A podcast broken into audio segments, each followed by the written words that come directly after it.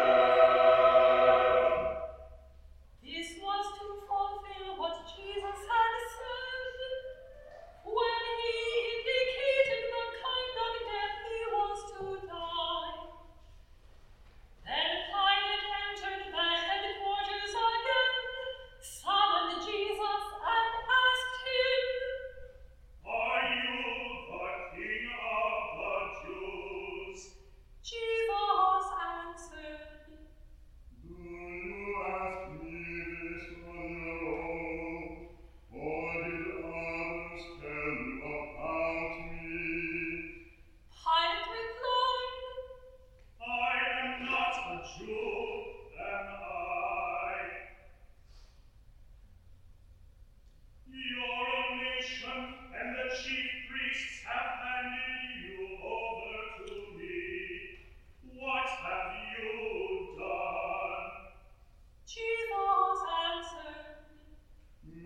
kingdom were from this world,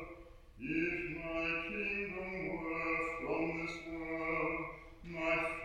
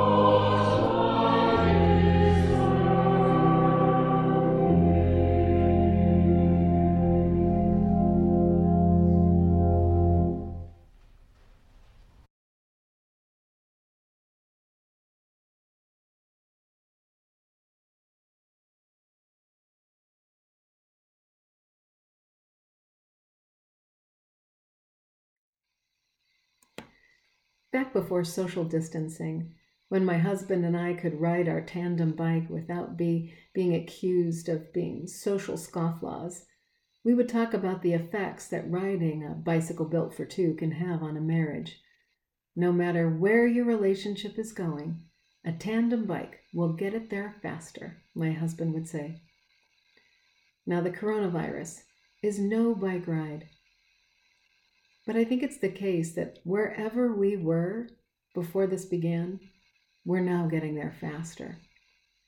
On the one hand, our best tendencies have sped into action. You can see them everywhere in the pictures that children have drawn of rainbows and placed in the windows of their homes, and the calls and the letters that people are sending to people in assisted living facilities who are isolated, the sacrifices that our healthcare professionals are making, and our other essential workers as well, all for our well-being.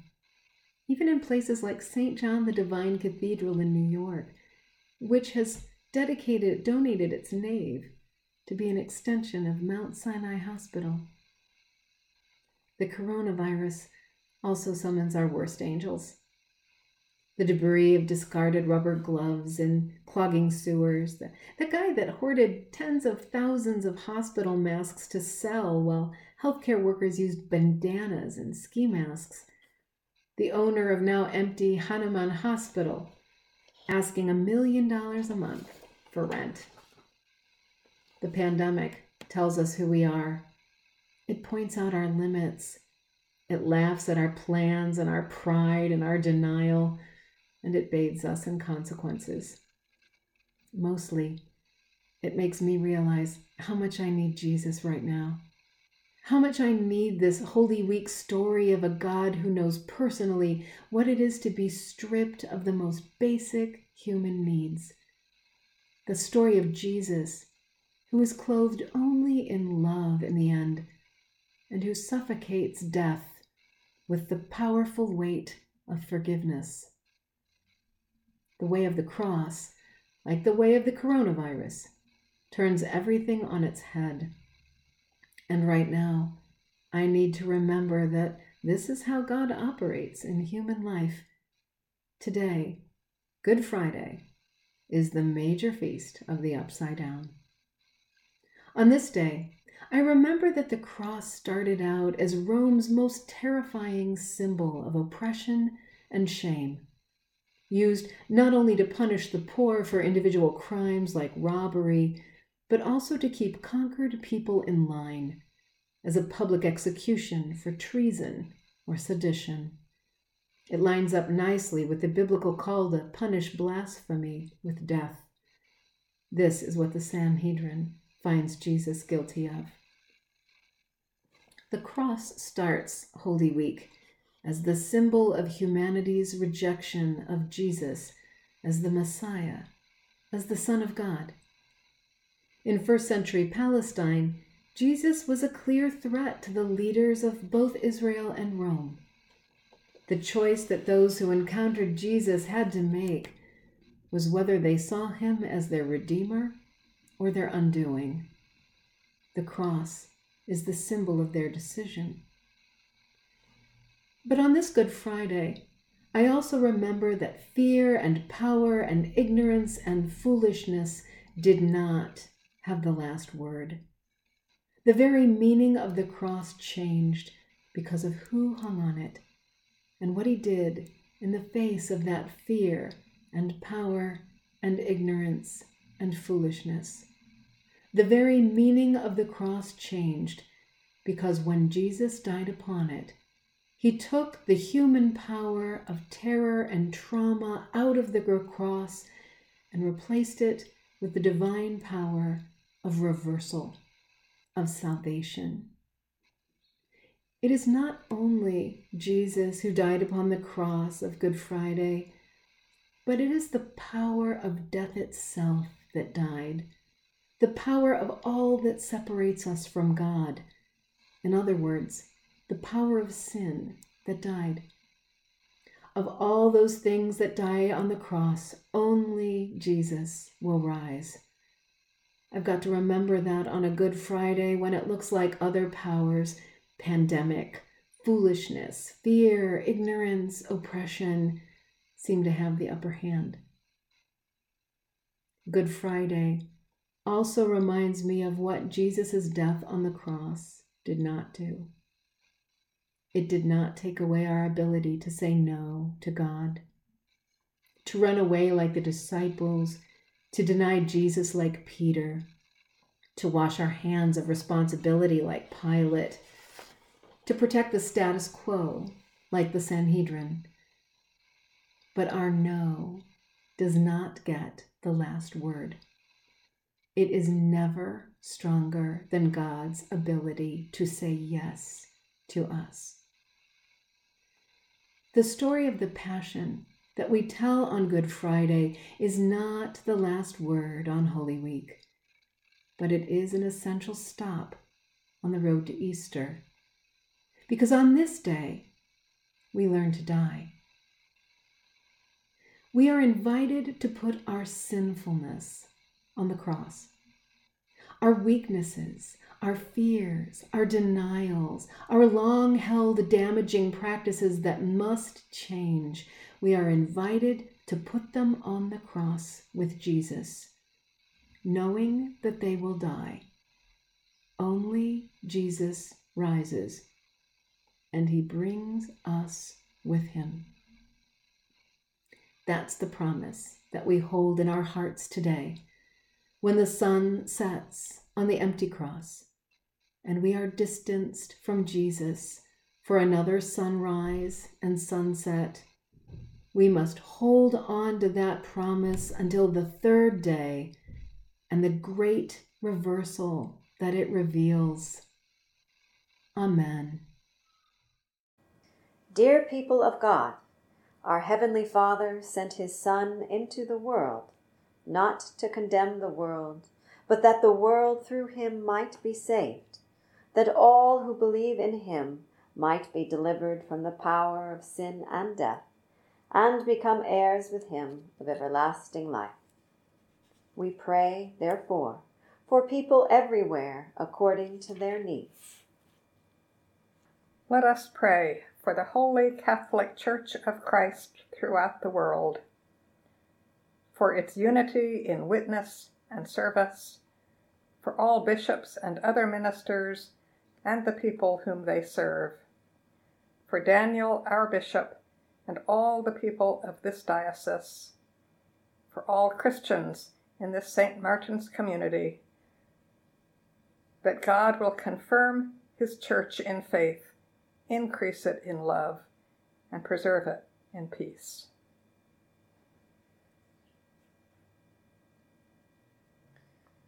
Almighty and everlasting God, by whose Spirit the whole body of your faithful people is governed and sanctified, receive our supplications and prayers, which we offer before you for all members of your holy church, that in their vocation and ministry they may truly and devoutly serve you, through Jesus Christ, our Lord and Savior.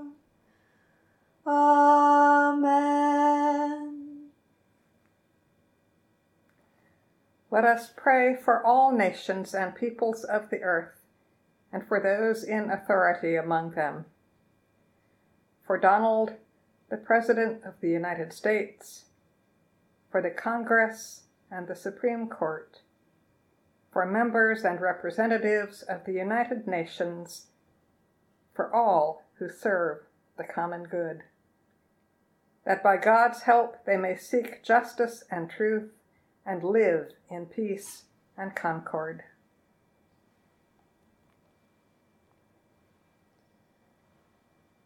Almighty God, kindle, we pray, in every heart the true love of peace, and guide with your wisdom those who take counsel for the nations of the earth, that in tranquility your dominion may increase, until the earth is filled with the knowledge of your love, through Jesus Christ our Lord. Amen. Let us pray for all who suffer and are afflicted in body or in mind, all those suffering from the coronavirus, all who care for them, all who work in hospitals and clinics, for the hungry and the homeless, the destitute and the oppressed, for the sick, the wounded and the crippled, for those in loneliness, fear, and anguish, for those who face temptation, doubt, and despair, for the sorrowful and bereaved, for prisoners and captives and those in mortal danger, that God in God's mercy will comfort and relieve them and grant them the knowledge of his love and stir up in us the will and patience to minister to their needs.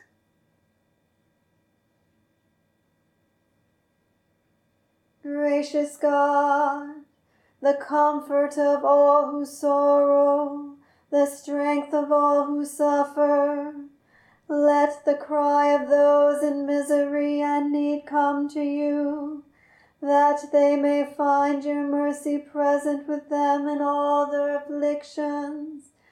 And give us, we pray, the strength to serve them for the sake of him who suffered for us, your Son, Jesus Christ our Lord. Amen. Let us pray for all who have not received the gospel of Christ, for those who have never heard the word of salvation, for those who have lost their faith, for those hardened by sin or indifference, for the contemptuous and the scornful, for those who are enemies of the cross of Christ and persecutors of his disciples, for those who, in the name of Christ, have persecuted others, that God will open their hearts to the truth and lead them to faith and obedience.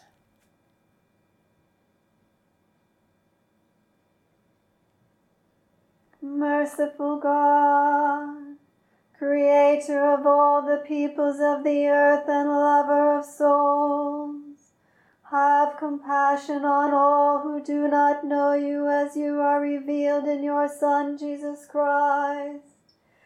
Let your gospel be preached with grace and power to those who have not heard it. Turn the hearts of those who resist it, and bring home to your fold those who have gone astray, that there may be one flock under one shepherd, Jesus Christ our Lord. Amen.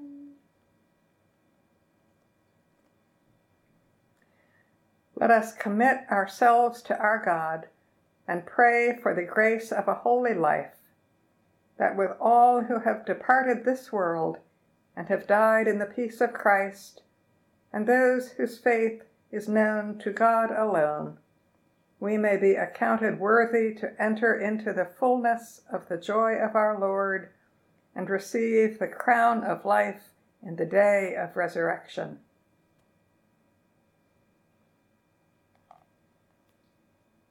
O God of unchangeable power and eternal light, look favorably on your whole church, that wonderful and sacred mystery, by the effectual working of your providence, carry out in tranquility the plan of salvation.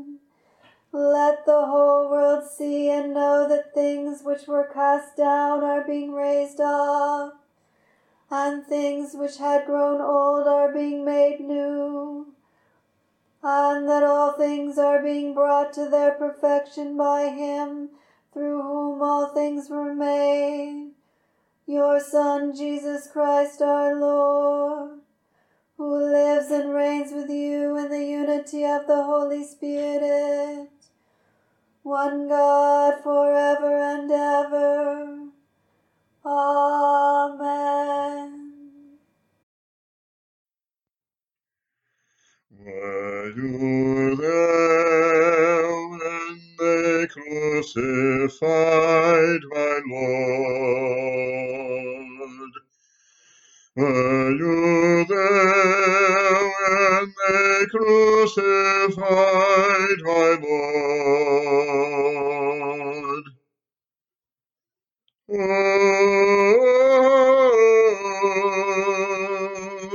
sometimes it causes me to tremble, tremble, tremble.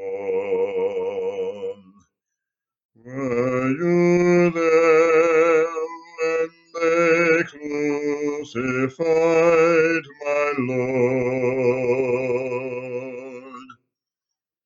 Were you there when they nailed him to a tree? Were you there when they nailed him to a tree? Oh, sometimes it causes me to tremble, tremble, tremble. Were you there when they nailed him to the tree? Were you there when they pierced him in the side? Were you there when they pierced him in the side? Oh, sometimes it causes me to tremble, tremble, tremble. Were you there when they pierced him in the side? Were you there when they laid him in the tomb? Were you there when they laid him in the tomb?